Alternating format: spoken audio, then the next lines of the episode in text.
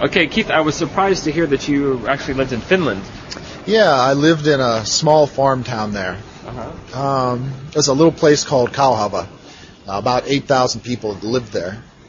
Um, yeah, it was it was a nice time. I was teaching uh, kindergarten um, to some little Finnish children, and um, uh, sometimes I was teaching adults too, once a week. Okay. What was the best thing about Finland? Wow, I'd say the summers were the best thing because in summer there's um, well, there's no night really, depending on where you are in the country. You know, um, 24 hours of daylight if you were in in Lapland. It was outstanding.